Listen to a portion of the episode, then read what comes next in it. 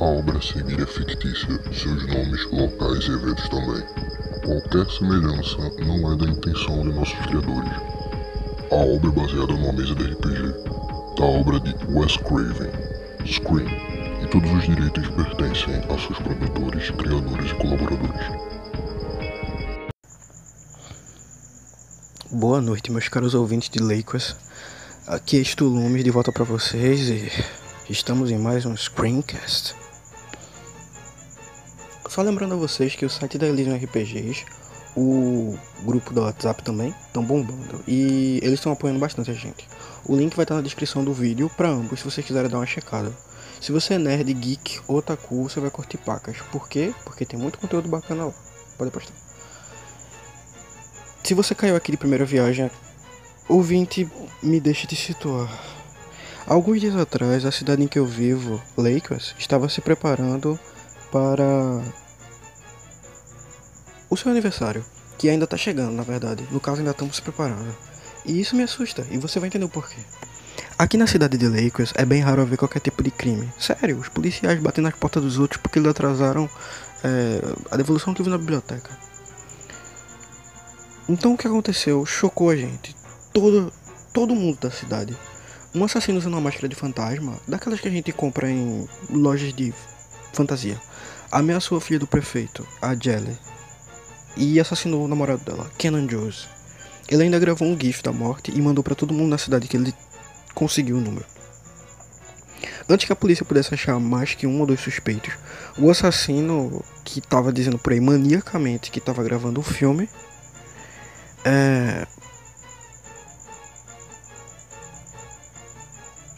atacou a filha do nosso legista, Dr. Jean, e a cadela da Jelly, a Britney. Então, com a ajuda de um colaborador, que embora já tenha entrado em contato e me dito seu nome, eu vou continuar chamando do codinome Peça, por proteção dele. É, o xerife da cidade Phil encontrou o esconderijo do assassino, mas foi morto lá mesmo. Meus pêsames. Assim como um dos moradores da casa que o assassino tava, o Zack Killer. Eu e Jelly, apelidado pra. Eu e Jelly, que é um apelido pra Michelle, viemos aqui pra Forks, que fica do lado de Lakers, para procurarmos nos registros de jornais se esses assassinatos realmente tinham alguma ligação com o que nós suspeitávamos, que eram assassinatos de 10 anos atrás que também aconteceram em Lakers. E foi aí que descobrimos que o assassino estava repetindo tudo, tudo, tudo, tudo, desde as mortes, as quantidades, os nomes semelhantes. É um remake. Escutem, quando se fala de gravar um filme, que é o que o assassino diz está fazendo, e não se é o primeiro daquela franquia, você tem duas. Duas ou três opções. A primeira opção seria você esquecer o filme anterior e fazer um de novo, como um reboot. A segunda opção seria é, uma sequência, sabe, uma continuação da história original. E a terceira seria um remake, que é tentar gravar a história anterior mais uma vez, só que com a sua visão, com, sei lá, as inovações tecnológicas que estão vendo na época, ou as novas técnicas de cinema. Bem, o que o assassino está fazendo é regravar tudo o que aconteceu. Ele está refilmando com o próprio ponto de vista, o que me leva a crer que ele não é o mesmo assassino 10 anos atrás, e sim um sósia. Além do mais, se eu conseguir descobrir essa história junto com o Percy e a Jelly, outras pessoas podem ter descoberto.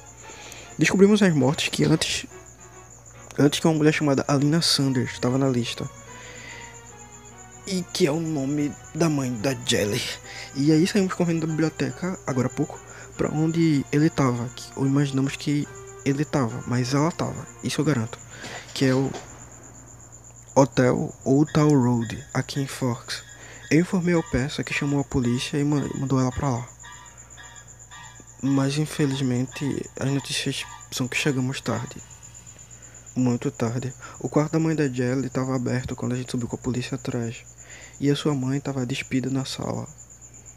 Pendurada por ganchos e cordas.